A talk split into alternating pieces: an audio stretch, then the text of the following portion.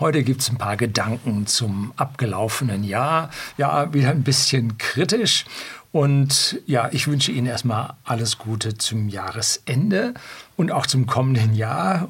Oder nicht? Nun gut, das Beste kommt wie immer zum Schluss. Sie erinnern sich an diesen Film mit Jack Nicholson und Morgan Friedman oder so ähnlich? Äh, ja, der eine hat es überlebt, der andere nicht. Wir werden es sehen, wer hier überlebt und wer nicht.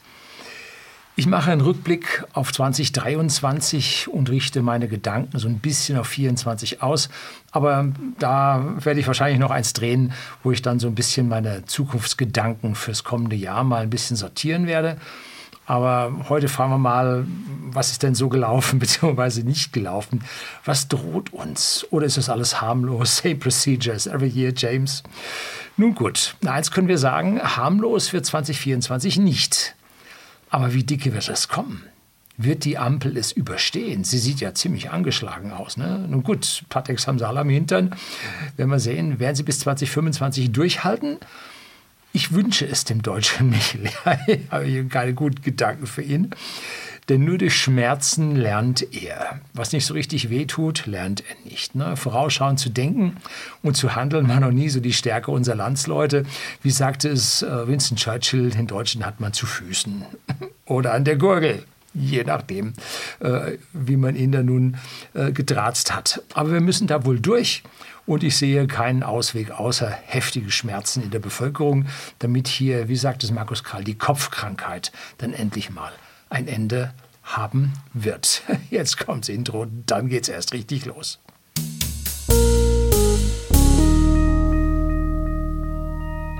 Guten Abend und herzlich willkommen im Unternehmerblog, kurz Unterblog genannt. Begleiten Sie mich auf meinem Lebensweg und lernen Sie die Geheimnisse der Gesellschaft und Wirtschaft kennen, die von Politik und Medien gerne verschwiegen werden. Und unsere Regierungen, und da nehme ich unsere Vorgängerregierungen also auf keinen Fall aus, agieren völlig populistisch okay, nicht rechtspopulistisch, aber dennoch populistisch. Und man könnte auch schon sagen, so linkspopulistisch oder grünpopulistisch, ökopopulistisch. So agieren sie und lullen damit den Deutschen ein Stück weit ein. Dabei gab es mal eine Kanzlerin, die sprach davon, ja, lange vergessen, Schnee von gestern, dass man Dinge vom Ende her denken müsse. Hm? So, ich habe das so verstanden, dass man sich überlegt, was in der Zukunft auf eine Aktion, die man macht, passieren würde, wie da die gesamte Umwelt äh, und alle Teilnehmer, Stakeholder, wie es so schön heißt, darauf reagieren werden. Ne? Als Folge einer Maßnahme. nee. Also man hat völlig populistisch agiert und hat aufs Ende nun überhaupt nicht geschaut. Kleine Beispiele gefällig. Beispiel 1. Man schaltet alle Kernkraftwerke ab, so eins nach dem anderen, schrittweise, und baut keinen grundlastfähigen Ersatz. Man baut zwar einen Haufen Windkraftwerke, einen Haufen Photovoltaikanlagen mit Gigawatts und Gigawatts, aber in der Nacht scheint die Sonne nicht und bei Flaute weht der Wind nicht. Wenn es kalt ist, ist es besonders schlimm und in einer kalten Dunkelflaute tut sich da nun gar nichts. Schwierige Sache. Dazu schaltet man die modernsten Kohlekraftwerke mit den höchsten Wirkungsgraden. Wir denken, da wie ist das Moorburg oder Moosburg, da bei Hamburg, schaltet man ab und wundert sich dann, dass man mehr Energie aus dem Ausland importieren muss. Und siehe da, es ist Kernkraft und es ist Kohle. Und äh, wundert sich alle, dass bei uns der Strom halt sich nicht so verändert hat. Eigentlich hat sich es in schlechteren hin verändert. Also man hat hier nicht vom Ende her gedacht. Man hat sich das also nicht wirklich überlegt, was da am Ende passiert. Könnte das in der Qualifikation der Leute liegen? Ja, könnte durchaus sein. Beispiel 2. Aufgrund oder auf Basis dieser knappen Energieversorgung beschließt man den Boykott des billigsten Energielieferanten, den wir hatten. Russland. Wissen Sie? Und denkt, man schadet ihm nun ohne Ende. Und was macht der? Der verkauft äh, unser Gas und das Öl woanders hin. Und wir ja, wir schauen im Ofenrohr ins Gebirge und haben uns hier also glatt selber ins Knie geschossen. Ja, nicht nur ins Knie, wir haben uns selbst also lebensgefährlich verletzt. Schaut also gar nicht gut aus. Diese Boykotte schaden uns weitaus mehr als dem, dem wir schaden wollten. Ne? Auch hier die Sache vom Ende her denken, hat sich keiner vorstellen können. Nee, wir sind die Größten, die Besten und uns kann keiner. Ja, doch. uns kann jeder. Und zwar richtig. Ne? Gut. Was das für die sich bereits in der Preissteigerung befindlichen äh, Strompreise durch die Kernkraftabschaltung und und und bedeutet hat, hat jeder in seinem eigenen Geldbeutel gesehen, da gab es eine Strompreisbremse. Ach, trifft sie nicht. Wer bezahlt das? Ja, dann bezahlt man mit Steuern, nämlich mit ihren Steuern und mit meinen Steuern. Also trifft sie es doch. Ne? So, also das ist Augenwischerei, Populismus, Ökopopulismus, linker Populismus, der am Ende nun wirklich nichts bringt. Ne? Sondern man muss Grund, Grundlagen finden, wie Strom wieder billiger wird. Und der Wirtschaftswissenschaftler, vor allem der studierte Wissenschaftler, weiß, Angebot und Nachfrage bestimmen den Preis. Wir müssen das Angebot erhöhen. Wir müssen Kraftwerke ans Netz bringen. Hm? Ja, dann geht der Strompreis auch wieder runter. Gut, Vorausdenkung auch an dieser Stelle ja nun überhaupt nicht vorhanden. So, Beispiel Nummer drei, bisschen kritisch. Man importiert Millionen von Menschen in unser Land. Und dann wundert man sich, dass der Wohnraum immer knapper wird. Also mich hat das nicht gewundert. Ne? Zusätzlich beschränkt man den Neubau mit immer mehr Regulierung und droht den Eigentümern mit Enteignungen. So von Berlin kommend und tröten da die größten Sozis dann dasselbe Horn. Ne? Also durch Enteignungen baut man keine neuen Wohnungen, sondern das tut man nur, wenn ein Kapitalinvestor das tut. Oder der Staat baut Wohnungen mit Steuereinnahmen, ja, die er jetzt nicht hat, die er für andere Dinge ausgibt. Äh, schwierig, ne? Sollte man vom Ende her denken, wie bekommt man neuen Wohnraum? Der Staat hat ungefähr im gesamten Investitionsvolumen von Deutschland rund 15 Prozent.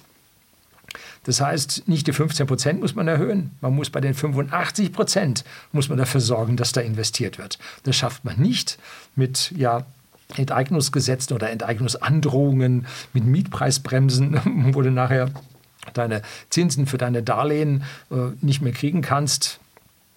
Ja, also so geht es dann nicht, vollkommen klar. Ne? Der Neubau geht massiv zurück und die geholten Menschen, die Armen, die pfercht man in Container ohne Chance auf ein besseres Leben. Man tut so sozial, aber man soll die Sache von Ende her denken. Ne? Hm? So. Beispiel 4. Die Arbeitgeber, so auch wir, suchen händeringend nach Fachkräften. Doch die werden immer knapper. Woran liegt's? A. Die Babyboomer, meine Generation, bisschen jünger, gehen mehr und mehr in Rente. Und B. ist der Bildungsstand der herbeigeholten Millionen hm, sehr niedrig. Ohne eine gewaltige Bildungsinitiative für diese Menschen wird das nichts werden. Man kann nicht einfach die Menschen holen, sie nicht bilden und erwarten, dass es funktioniert. Nee, so geht es nicht. Ne? Vom Ende her denken. Hm? Mit unseren Schriftzeichen, zum Teil Analphabeten, die müssen die Schriftzeichen frisch lernen, tut man sich hart mit. Beispiel Nummer 5 kommt direkt in diesem Umfeld. Unsere Ergebnisse in den PISA-Studien werden immer schlechter. Es gab eine Zeit lang, da hielten wir uns, aber mit Fächer, also Mathematik, Informatik, Naturwissenschaft und Technik, gingen beständig abwärts seit Jahrzehnten. Ne? Und das hat sich jetzt wieder verstärkt und also die letzten PISA-Studie, die jetzt rauskam, war katastrophal. Kann ich also nur das Video Professor Rieck über die PISA-Studie empfehlen. Dann gebe ich Ihnen unten in die Beschreibung als Link. Und dass viele europäische Staaten nicht besser abschneiden, ja, ist kein Trost. Ne? Äh, und dann wirft man in diesen Jahrzehnten den mehr und mehr versagenden Schulsystemen, was die PISA-Studien hier manifestieren, einen heftigen Bildungsauftrag für Millionen von Menschen vor die Füße. Faktische Analphabeten in unseren Schriftzeichen und in unserer Sprache. Ne? Und dann kürzt man denen noch das Budget. Was hat man da vorausgedacht? Gar nicht, ne? So, einfach so. Beispiel 6. Hm. Seit Jahren klagt die Bundeswehr über einen sehr schlechten Ausrüstungsstand. Es kursieren Aussagen, dass man nur Munition für drei Tage hätte. Ich neige das zu glauben. Ne? Gleichzeitig leert man die eigenen Depots in einer Geschwindigkeit für einen Krieg, der a. nicht unsere ist und b. auch nicht zu gewinnen ist. Den die größte konventionelle Armee der Welt ja, in welchem Wolkenkuckucksheim leben solche Leute? Ne? Die Auguren haben es vom ersten Tag an gesagt und momentan äh, kriegt man ja mit, wie hier gerade verloren wird. Ne? Es sind Verhandlungen erforderlich. Waren sie vom ersten Tag, hat man sich widersetzt mit dem Kopf durch die Wand, wir boykottieren und so weiter, zwingen wir in die Knie. Hm. Diplomatie ist im, Reden ist immer besser als Schießen. Ne? Ja, wer denkt da an das Ende? Wer denkt da voraus? Nein. Ja. Erklärt dann eine Ministerin einem anderen Land den Krieg. Glücklicherweise haben die es nicht angenommen. Ne? Muss man sich auch mal, auch mal geben. Ne? So, die Staatspropaganda griff nach den Medien und alle in dasselbe Horn. Kennen wir seit Jahrhunderten. Äh, die Medien äh, sind in Zeiten des Krieges willfährig und auf keinen Fall auf Kritik eingestellt. Also da, ja, ist halt nun mal so. Ne? So, es kommt jetzt, wie es kommen muss, und wir stehen in Summe ziemlich nackig da. Ne? Jetzt kommt ein 100 Milliarden Sondervermögen für die Bundeswehr. Ja, das sind Schulden, die man macht. Allerdings sollen diese Schulden, kann man als Vermögen deklarieren, wenn diese Schulden investiert werden und hier ein Anlagegut da ist.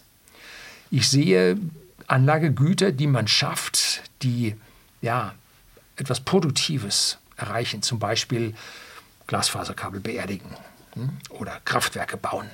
Hm. Das sehe ich als eine Investition an, die tatsächlich Folgeerträge bringt. Aber eine Investition in eine Kriegsmaschinerie, die bringt Sicherheit, aber Sicherheit bringt keine Rendite.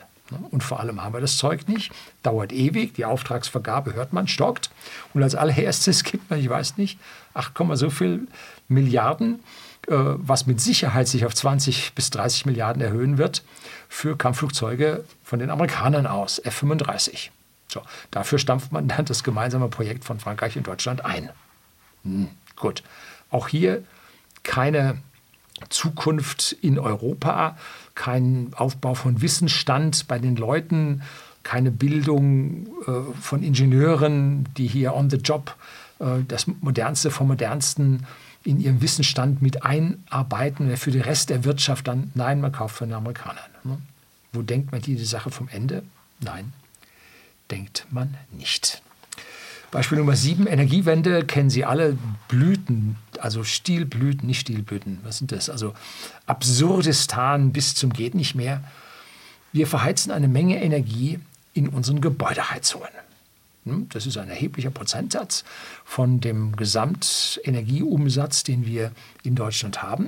Und wenn man was erreichen will, muss man diesen Energieumsatz in den Häusern, der ja durch Fenster, Dächer, Wände nach draußen verschwindet, muss man reduzieren und diese Häuser isolieren. Hm? So, vernünftige Geschichte, Stück für Stück. Wann immer jemand hier eine Baumaßnahme plant, sollte das mit einplanen und so weiter. Was macht die Ampelregierung? Die setzt völlig unmöglich zu erreichende Ziele, indem die Energiegrenzwerte, Sie kennen diese farbige Skala A, B, C, D, E, F, äh, so einsetzt. Was bei uns F ist, ist in Niederland D.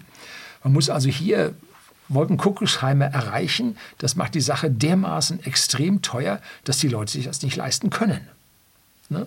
Der Wert der Wohnungen und Häuser stürzt damit ins Bodenlose, weil man diese ganzen Sanierungsmaßnahmen vom Wert abziehen muss. Und die Leute schaffen das nicht. Und wenn jetzt jemand Rentner ist, ne, dann kriegt er auch von der Bank keinen Kredit mehr dafür. Dann muss er sein Häuschen verkaufen, kriegt aber nichts dafür, weil ja der Käufer dann da entsprechende zigtausende und hunderttausende da reinstecken muss, bis die Sache dann gesetzeskonform ist. Das heißt, hier wird ein Großteil der Bevölkerung enteignet. Und das trifft, ich sage mal so, zwei Drittel bis 80 Prozent der Immobilien in Deutschland trifft das. Also es ist ein breiter Schlag gegen die gesamte habende Bevölkerung, die hier ja auf einen Schlag, man kann es nicht anders sagen, enteignet wird. Für die Leute ist das ein wirtschaftlicher Totalschaden. Ne? Die Volksseele kocht hoch und was macht die Ampel?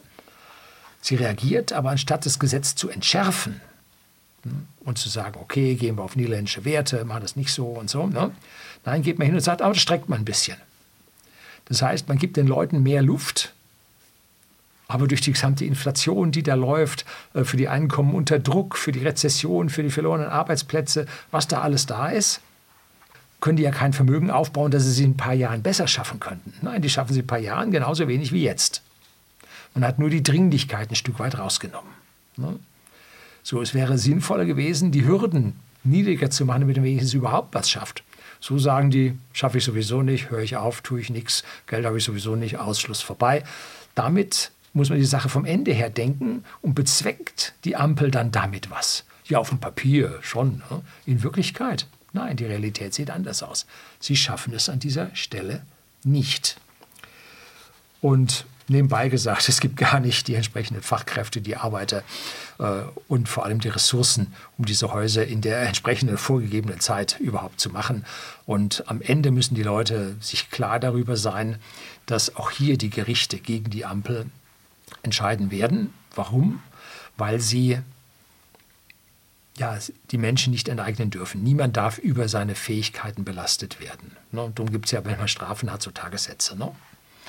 Und die Tagessätze orientieren sich am Verdienst der Leute und äh, damit ist die, die Verhältnismäßigkeit gewahrt. Das ist also, wenn da so ein Millionär was tut. Ich kenne da äh, einen Unternehmer, der hat auf seinem Porsche vorne ein 70 Prozent so großes Kennzeichen drauf gemacht, weil er fand, das wäre schön als draufgeklebt, war aber unzulässig. Und hat dann nachher, ich glaube, ich Strafe von zwei Millionen bezahlt, damit ihm das wirklich wehtut, weil er sich gegen die Staatsgewalt aufgelehnt hat. Ne? Gut, so ist es. Und die Ampel, was macht die? Die gießt nochmal Öl ins Feuerchen, damit da so richtig eine Rauchwolke entsteht. Man legt nämlich die Strafen für das Nicht-Einhalten dieses Gebäudeenergiegesetzes aktuell fest. Und da stehen immer so, Heizung nicht 50.000, dies nicht 50.000 und so das Billigste sind 5.000. Ne? So, so macht man sich Freunde. Ne? Ampel, vom Ende her denken. Ne? Ja, gut. Beispiel 8, Automobilindustrie. Ja, mein ganz großer Liebling. Jeder Ingenieur wüsste, dass Hybridmotore das Beste vom Besten sind, ja vor 25 Jahren, als Toyota den ersten Prius 1997 einführte. Eine tolle Idee, hat die Wirkungsgrade angehoben, ganz super Geschichte. Der Wechsel hin zu Plug-in-Hybriden war aber vollkommener Unsinn. Das wusste auch jeder Ingenieur. Warum hat man es gemacht? Nun, in Brüssel hat man Grenzwerte festgelegt und Formeln definiert wonach die Plug-in-Hybride runterkamen auf einen Verbrauch von 2,1, 2,3 Litern, egal was da für ein fetter Verbrennungsmotor drin schnurrte. Und damit konnte man die Auflagen von der EU, die da unverhältnismäßig heftig waren, konnte man einhalten durch diese Plug-in-Hybride. Und dann lobbyierte man noch bei der deutschen Regierung, bei der Frau Merkel, und da gab es dann auch noch Förderung für diese unsinnigen Plug-in-Hybrid-Motoren. So, man hatte nämlich verpasst, in Brüssel entsprechende Lobbyisten einzusetzen, Lobbyaktionen durchzuführen und wurde von diesen extremen Grenzwerten überrascht und hat da nicht früh genug dagegen vorgegangen. Man hatte zwar das Kraftfahrtbundesamt im Sack und die taten alles das, was sie wollten. Der Herr Professor Dudenhöfer spricht da vom Bettvorleger der Autoindustrie. Aber man hatte die Öko-Jungs in äh, Brüssel nicht in der Tasche. Ne? Hatte man übersehen. Und dann erwischte es sie und dann dachte man, ja, durch Schummel bei den Abgasgrenzwerten und so, ich nenne das Betrug, gab es ja dann auch Gefängnisstrafen für. Würde man dann da drum rumkommen? Ja, Pustekuchen und Pfeifendeckel kam man nicht drum rum. Und jetzt geht es los, äh, dass man durch diese Verzögerung, die man sich da mit diesen Plug-in-Hybriden und so weiter geholt hat, dass man jetzt gegen die Asiaten nicht mehr bestehen kann. Unsere Autos sind nicht konkurrenzfähig, auf gar keinen Fall. Und ja, bei uns in Deutschland verkaufen wir keinen schrottigen Chinesen. Ich habe hier über den Atto 3 BYD habe ich ein Video gedreht, 550.000 Aufrufe. Ich wusste gar nicht, dass die Leute so interessiert dran sind, was die Chinesen mit ihren Elektroautos machen. Und den sieht man, also war jetzt in Australien, da fährt er richtig oft in den Städten. Ne? Also die Chinesen verkaufen das Ding, gehört zu den weit verkauften Elektroautos weltweit. Ja, nicht in Deutschland. Ne? Und jetzt da zu sagen, ha, Elektroauto, jetzt die Subventionen haben sie abgeschafft, Elektroauto ist jetzt am Ende. Äh, ja, vielleicht in Deutschland. Ne? Aber in Deutschland, was sind wir? Ein Prozent der Weltbevölkerung, mehr und mehr unbedeutend am deutschen Wesen wird die Welt nicht genesen. Die Leute lachen über uns da bei den alljährlichen Klimafestspielen jetzt unten am arabischen Golf. Äh, haben sie über uns gelacht. Ne? Tja, so ist es, wenn man nicht im Voraus denkt, wenn man nicht vom Ende her denkt, sondern populistisch denkt. Ganz schlimm. Aber die Verbrenner werden kein Comeback sehen. Warum? Weil weltweit die Elektromobilität auf dem Vormarsch ist und damit die Anzahl an Verbrennern weniger und weniger werden. Wir kriegen ja mit, jedes, jeden Tag, jede Woche kommen Pleiten und äh, Kurzarbeiten und Produktionsverlagerungen unserer Automobilindustrie aus Deutschland heraus, weil es hier halt so schlecht geht. Und die Stückzahlen sinken und damit steigen die Kosten pro Fahrzeug und damit sinken die Gewinne und damit schaut es für die deutsche Automobilindustrie ziemlich schlecht aus. und dass wir keine vernünftigen Elektroautomobile für die Welt bieten können, dass man das im Ausland nicht kauft. Liegt daran, dass wir einfach zu spät angefangen haben. Das deutsche Ingenieurwesen vom Bohr weg richtig gut und Tüftel und so weiter hatte mit dieser modernen Technologie, war so vollkommen überfordert. Ne? Da irgendwelche Spaltmaße hinzubekommen, ja.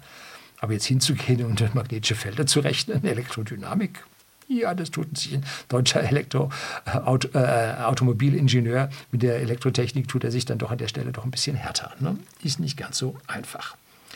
Die Elektroautomobile wachsen weltweit, geht heftig zur Sache und wir sind, keine, wir sind eine Exportnation, aber keine Exportnation für diese Elektroautomobile. Schaut schlecht aus.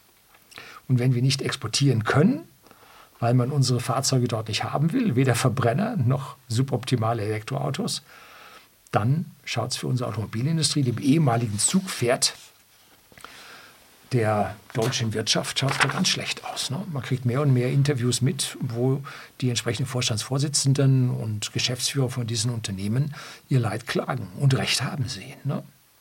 Tja, Beispiel 9 geht es weiter. Das fehlende Know-how der Ampel, aber auch der Vorgängerregierung. Die heißt so schön, der Fisch stinkt immer vom Kopf. Und jetzt muss das dritte Mal ein hohes Gericht die Regierenden in äußerst wichtigen Dingen in die Schranken weisen. Hm? Weil es zu arg daneben ging. Weil unsere Regierenden vollkommen unfähig sind, verfassungskonforme Gesetze zu machen. Es geht hier mehr um Ideologie, um Moral und um wir machen was, egal was. Und es gibt eine Menge zusätzlicher kleinerer Verurteilungen unserer Regierungen durch die Verfassungsgerichte, sowohl im Bund als auch in den Ländern. Dass es also krass ist. Und woran liegt das? Nun, wir haben es mit Laien zu tun. Hm?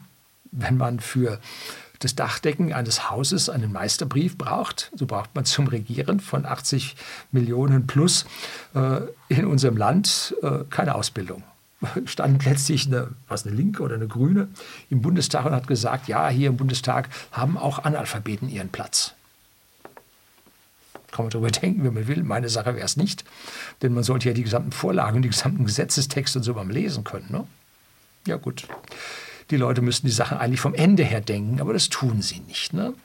Was ging ihnen jetzt daneben? Nun, einen verfassungsgerechten Haushalt haben sie nicht hinbekommen. 60 Milliarden wollten sie da verschieben von einem Notfallprogramm in etwas anderes, was kein Notfall ist. Tja, dumm gelaufen. Verfassungsgericht hat sie zurückgepfiffen und jetzt geht es ihnen schwer ein und sie kürzen, wo immer sie was kürzen können, die Prämie für Elektroautomobile Subvention. Richtig, das Ding gehört weg. Ne? Weil nur wenn Automobilunternehmen unter Druck sind, werden sie innovativ werden hinzugehen und die mit Geld auszustaffieren und sagen, hier, mach, kriegst Geld von uns, dann ruhen die sich auf den Gewinnen aus. Ne? Muss man ja nicht machen, kriegt ja Geld, muss, ich, muss ich mich nicht anstrengen. Ne?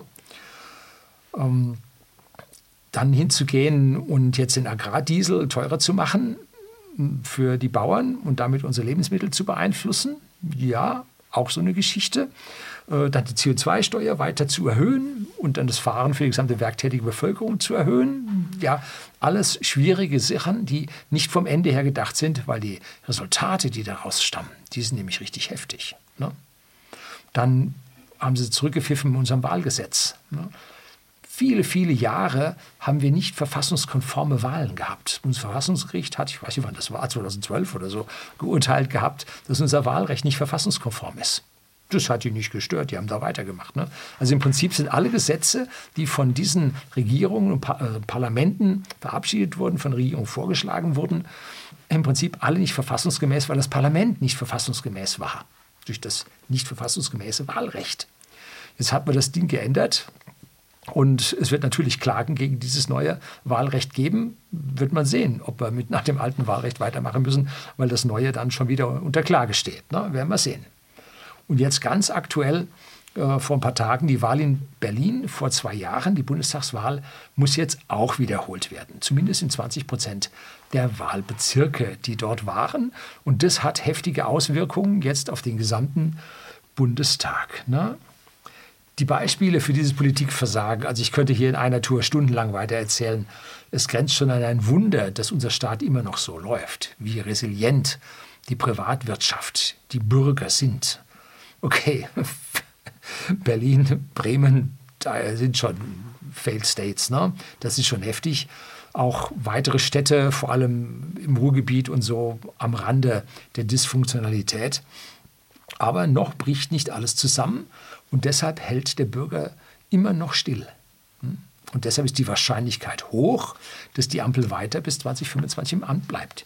Ich habe mal ein Video gedreht, dass die Wahrscheinlichkeit dafür hoch ist, dass die Ampel ab dem 8. Dezember äh, ja, aufgeben würde, zurücktreten würde, weil dann die entsprechenden Minister, die jetzt das erste Mal im Amt sind, zwei Jahre im Amt wären und damit äh, ihre Pension sicher hätten. Gut, vielleicht wollen sie sich ihre Weihnachtspause nicht versauen und ein paar ruhige Tage haben und das kommt erst Anfang nächsten Jahres. Mag sein. Es kann aber auch sein, äh, und das war ja nur ein Szenario, von dem ich gesprochen habe, dass sie so viel Patex am Hintern haben, dass sie da kleben bleiben. Ne? Hm, gut, sehen wir. Aber eins ist mal ganz gewiss, die FDP hat fertig. Die verliert eine Wahl nach der anderen und kommt nur noch in die wenigsten Parlamente. 2025 ist auch für sie im Bund vorbei. Hm? Warum? Nun, meine persönliche Sicht ist, weil sie zu sehr auf ihre Partei Spender und Einflüsterer und weniger auf die Wähler gehört haben. Einflüsterer sind die, die dann Politikern später äh, ja, Jobs versprechen in irgendwelchen NGOs oder in irgendwelchen Wirtschaftsunternehmen, so zum Beispiel der ehemalige Gesundheitsminister von der FDP, Philipp Rösler, der wurde nachher Executive Manager vom World Economic Forum beim Herrn Schwab. Ein Schelm, wer Böses denkt. Nun gut, aber mittlerweile hat er seine Stiftung und macht da ganz andere Sachen. War aus meiner persönlichen Sicht auch einer der besten Gesundheitsminister, die wir hatten, weil er nämlich die Pharmaindustrie rasiert hat. Ja, wir hatten da zu dem Zeitpunkt Verwandtschaft im Controlling im großen deutschen Pharmakonzern sitzen und die haben geflucht über den Herrn Rösler. Ja, Gratsche war es. So, die FDP war die Partei, ganz bewusst war die Partei der Ärzte, Apotheker, Architekten und ja, selbstständigen Kleinunternehmern und haben die irgendeinen Vorteil durch die aktuelle FDP-Politik erhalten. Also jetzt zu sagen, es ist nicht so schlimm gekommen, wie es hätte kommen können, ist kein Vorteil, ne? ist weniger Nachteil, aber haben sie Vorteile von der FDP bekommen? Nein. Deshalb werden sie auch nicht mehr gewählt werden. Eigentlich ganz im Gegenteil, es ist für sie schlechter geworden. Ärzte schaut ganz schlecht für sie aus. Ne? Ihre Praxen können sie zum Teil nicht mehr halten, hören massiv auf. Man kriegt immer schlechte Termine. Facharzttermine, höre ich so, braucht man sechs Monate. Also muss schon ziemlich heftig sein. Und diese Leute werden die FDP nicht mehr wählen. Und damit sind aus meiner Sicht, ist die FDP raus aus dem Bundestag. Auch die Linke hat fertig. Wenn in 60 Tagen jetzt in Berlin frisch gewählt wird, ist die Wahrscheinlichkeit hoch, dass eine Linke mit ihrem Direktmandat nicht wiedergewählt werden wird und damit nicht mehr ins Parlament kommt, damit die drei Direktmandate, die nach dem alten Wahlgesetz äh, erforderlich waren, die gesamte Fraktion von 4,9 Prozent, die die Linke damals hatte, bei der letzten Wahl ins Parlament zu bringen. Dieses Direktmandat fällt weg und da müssen alle Abgeordneten raus. Die verlieren unmittelbar dann ihre Position dort im Parlament. Gut, Fraktionsstatus haben sie sich schon selber genommen, weil sie sich gerade am Aufspalten sind in die Wagenknecht-Partei. Das ist auch eine kommunistische Partei. Man muss mal anhören, was Frau Wagenknecht sagt. Sagt ja viele Dinge, die müssen wir einfach nur noch heftiger probieren. Ne? So zum Beispiel mehr öffentlich-rechtlichen Rundfunk, das wäre so die Sache. Ne? Also wer Wagenknecht-Partei wählt, wählt tiefrot. Ne? Muss einem klar sein. So, aber auch die Grünen und die SPD sind im Niedergang. Wenn man da die Wahlvorhersagen sieht, geht also mächtig abwärts. Es freut sich jetzt die CDU. Nein, nicht die CSU.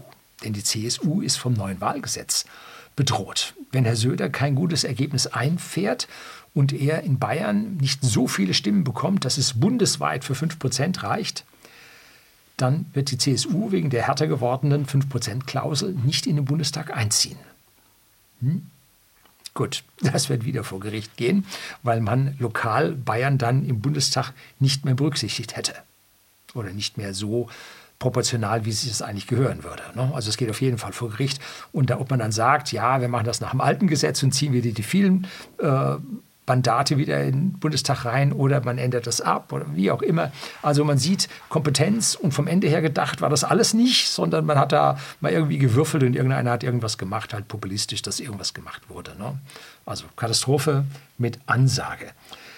Aber auch der CDU geht es ganz dicke ein. Warum? Nun, die Welt berichtete bereits Mitte Dezember von einem Rumoren innerhalb der CDU. Gebe ich Ihnen einen Link unten, leider hinter der Bezahlschranke, aber schon den ersten Absatz, den Sie da lesen können, äh, zeigt Ihnen, worum es geht. Und es machen sich in der CDU Spaltungstendenzen breit. Ne? Auf der einen Seite steht wohl der Herr Maaßen, der ein Amtsenthebungsverfahren wegen Parteischädigung gegen Frau Merkel, ehemalige Bundeskanzlerin, Herrn Altenmeier, ehemaliger Wirtschaftsminister, und Herrn de Maizière, ehemaliger Innenminister, wegen parteischädigem Verhalten angestoßen hat. Das muss es nicht mehr geben. Ne? Also das ist so die Dolchstoßlegende innerhalb äh, der CDU. Auf der anderen Seite steht der Herr Merz. Und der hat nun auch eine eigene Agenda. Der möchte nämlich äh, die Merkel-CDU im Prinzip in seinem Sinne modifizieren. Wir denken daran, dass der Herr Merkel, der Herr Merkel, der Herr Merz von der Frau Merkel rausgekickt wurde und dort den, ich glaube, Fraktionsvorsitz dann auf Best äh, Arbeit von Frau Merkel da verloren hatte, weil nämlich Frau Merkel Fraktionsvorsitzende wurde, bevor sie dann einen ihrer äh, Parteisoldaten dort intronisierte und selbst Bundeskanzlerin wurde. So, das heißt, er muss jetzt mit der Merkel-CDU erstmal dort aufräumen das heißt, äh, diesem linken Eck der CDU, jetzt bleibt der Herr Merz mit einem Teil in der Mitte und auf der rechten Seite gräbt der Herr Maaßen. Jo, das ist ein schönes Chaos, was Sie dort in der CDU haben und ich wünsche Ihnen das. Ja, so ist das. Ne? Und diese separatistischen Abspaltungen ähm, haben wir in der Vergangenheit bei anderen Parteien auch schon gesehen. Zum Beispiel die Linke entstand, zumindest mal im Westen, aus einer Abspaltung von der SPD unter dem Herrn Lafontaine. Ne? Und die Alternative entstand durch eine Abspaltung von der CDU, damals unter dem Herrn Gauland. So, deshalb war da erstmal tiefe Gräben ausgehoben, die Linke äh, dann überwunden hat und die Mitte rechts jetzt noch nicht überwunden hat. Ähm, so, also da sieht man Spaltung in diesen Parteien durchaus gang und gäbe, alle Jahrzehnte oder so oder alle zwei Jahrzehnte, wäre mal wieder an der Zeit, besonders wenn es so drunter und drüber geht, wie es heute nun ist. Nun, was will denn ich? Man muss ja immer sagen, wie es besser wäre. Ne? Herr Lüni, Sie können kritisieren, machen Sie es doch. Wie würden Sie es denn besser machen? Nun, ich will eine hochintelligente, gebildete, bürgerfreundliche Regierung, die Jahrzehnte Erfahrung auf ihrem jeweiligen Gebiet hat. Hm? Ich will einen alten General als Verteidigungsminister der weiß, wie es geht. Ich will den besten Controller aus der Wirtschaft als Finanzminister, der diese ganzen Verschwendungen und Löcher und, und, und Schattenhaushalte und, und, und alle findet und alle begrenzt und alle hinterfragt. Ich will einen lang gedienten Polizisten als Innenminister. Und jetzt nicht einen politisch intronisierten Polizeipräsidenten, der ja mit der Basis der Polizei relativ wenig zu tun hat und häufig mit denen über Kreuz liegt, sondern einen richtigen, lang gedienten Polizisten, der von unten raufkommt, der weiß, was los ist auf der Straße, der auch auf der Straße Jahrzehnte war. Ne? Und der Außenminister sollte jahrzehntelang Erfahrung als Diplomat und Botschafter in Dutzenden von Ländern gehabt haben. Den macht man dann zum Außenminister, der im Ausland sehr, sehr gut vernetzt ist, den die Leute kennen, den die Leute vertrauen, denn eine Reputation hat. Hm? Sowas braucht man. Ne? Ich will keinen Gesundheitsminister. Die Ärzte können das viel besser. Ne? Ich will keinen Wirtschaftsminister. Das kann die Wirtschaft viel besser. Ich will auch keinen Kanzleramtsminister, der aus einem Kanzleramt ein präsidiales System bauen will und dafür jetzt den Erweiterungsbau vom Kanzleramt dafür angeblich, das waren mal 450 Millionen, ich glaube, jetzt sind es über 700 Millionen. Also ich glaube, dass mit 1,5 Milliarden dann hinten rauskommen werden. Das will ich nicht. Eine so starke Exekutive brauchen wir da nicht. Gubernative. Hm? Brauchen wir nicht. Bildung ist Sache der Länder. Ein Bauminister auf Bundesebene braucht es ganz genauso wenig. Das kann man unten viel besser, die Leute wissen, was los ist. Ne? Mehr Klasse brauchen wir, weniger Masse. Der Mensch kann für sich selber am besten sagen, er weiß, was für sich gut ist. Ne? Wir brauchen keinen Nanny-Staat, der uns an jeder Ecke hier sagt, was wir tun sollen. Ne? Und diesem Lenin-Staat zerrinnt der höchste Haushalt, die höchsten Steuereinnahmen, die es jemals in unserem Land gab, zerrinnt ihnen unter den Fingern und sie suchen nach neuen Steuern. Geht nicht. Geht überhaupt nicht. Völlig verkehrt. Bis der deutsche Michel das schnallt, muss es ihm viel schlechter gehen als heute. Dass es heute schon vielen Menschen schlechter geht als vor zwei Jahren, ist offensichtlich. Firmenpleiten, Inflation lief, blieb hinter den äh, Lohnsteigerungen deutlich zurück. Und man sieht es dann am Ende in dem steigenden Erfolg der Alternativen. Die, Wahl, die Vorsageergebnisse tendieren doch deutlich über 20 Prozent im Bund. Und in den jungen Bundesländern im Osten werden es wohl deutlich mehr als 30 Prozent werden. Und das ist schon mal eine Ansage, die zeigt, wie unzufrieden die Menschen sind mit dem, was bei uns passiert ist. Und die Bürger glauben den Regierenden immer weniger. Und wenn nun äh, eine unliebsame Partei als gesichert rechtsextrem eingestuft wird, dann glauben die Leute das nicht mehr wirklich. Zumindest mal dieses eine Drittel oder das eine Fünftel bundesweit glaubt das nicht, dass dem so ist. Dass es hier eher so ein Versuch der Regierungsschutz ist, der da stattfindet. Ne? Zu viele Wahlversprechen wurden in den letzten 24 Monaten einfach gebrochen. Das ist aber so, so man sagt heute das und 14 Tage später das Gegenteil. Ne? So. Das glauben die Leute nicht. Ne? Und noch ein kleiner Tipp an die Verantwortlichen in Brandenburg. Jetzt mal genau zuhören.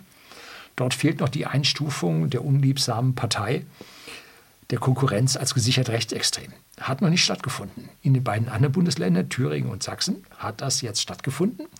Da kann man jetzt medial die Sache durchs Dorf treiben, aber in Brandenburg geht es noch ab. Und ihr wählt ja, glaube ich, etwas früher als die in Sachsen und in Thüringen, oder? Ihr seid ein bisschen spät dran. Müsst also ranhalten, dass auch hier die Einstufung dann stattfindet. Aber ich glaube, dieses Bundesland ist schon ein bisschen dysfunktional unter der entsprechenden Regierung, die dort läuft. Ne? Vielleicht kriegen das an der Stelle gar nicht so wirklich hin. Ne? Wir werden es sehen. So, das soll es heute gewesen sein. Äh, sehr positiv war es nicht. Ne? Aber nun, das ganze Jahr war an dieser Stelle ja auch nicht so positiv. Ne? Und jetzt werden wir sehen, wie wir nun entweder diese Ampelregierung äh, am Ende sehen oder wie der Karren mit Gewalt weitflächig äh, ja, an die Wand gefahren wird. Und dann werden diese Bruchstücke, die dort dann übrig bleiben, die dann liegen bleiben, werden politisch von ganz anderen Kräften aufgesammelt werden. Und die klassischen Parteien, die werden sich ganz, ganz hart tun, diesen Strudel, der auf uns zukommt, hier zu überstehen. Also ich glaube, die meisten davon können weg. Und auch die alte Dame der Sozialdemokratie, 125 Jahre alt oder noch älter, äh, kann weg. Ne? Hat ihre Bedeutung komplett verloren, weil sie ja nicht mehr für ihre, für ihre Kernwähler mehr da ist. Ne? Hm? Machen die Automobilindustrie kaputt und erwarten, dass der VW-Arbeiter sie wählt. Ne? Nee, so wird es nicht sein. Ne? Industrie wandert ab. Konzerne entlassen Mitarbeiter. So, da sitzen Gewerkschaften drin. Die ursprüngliche Klientel der SPD, die wandern ab. Ne? Also man muss die Sache vom Ende her denken. Man muss wissen, wer sein Wähler ist. Und nicht einfach so. Ne? Tja, aber wie gesagt, wir bräuchten kompetente, wissende, gebildete Politiker. Und die haben wir anscheinend nicht. So, das soll es gewesen sein. Herzlichen Dank fürs Zuschauen.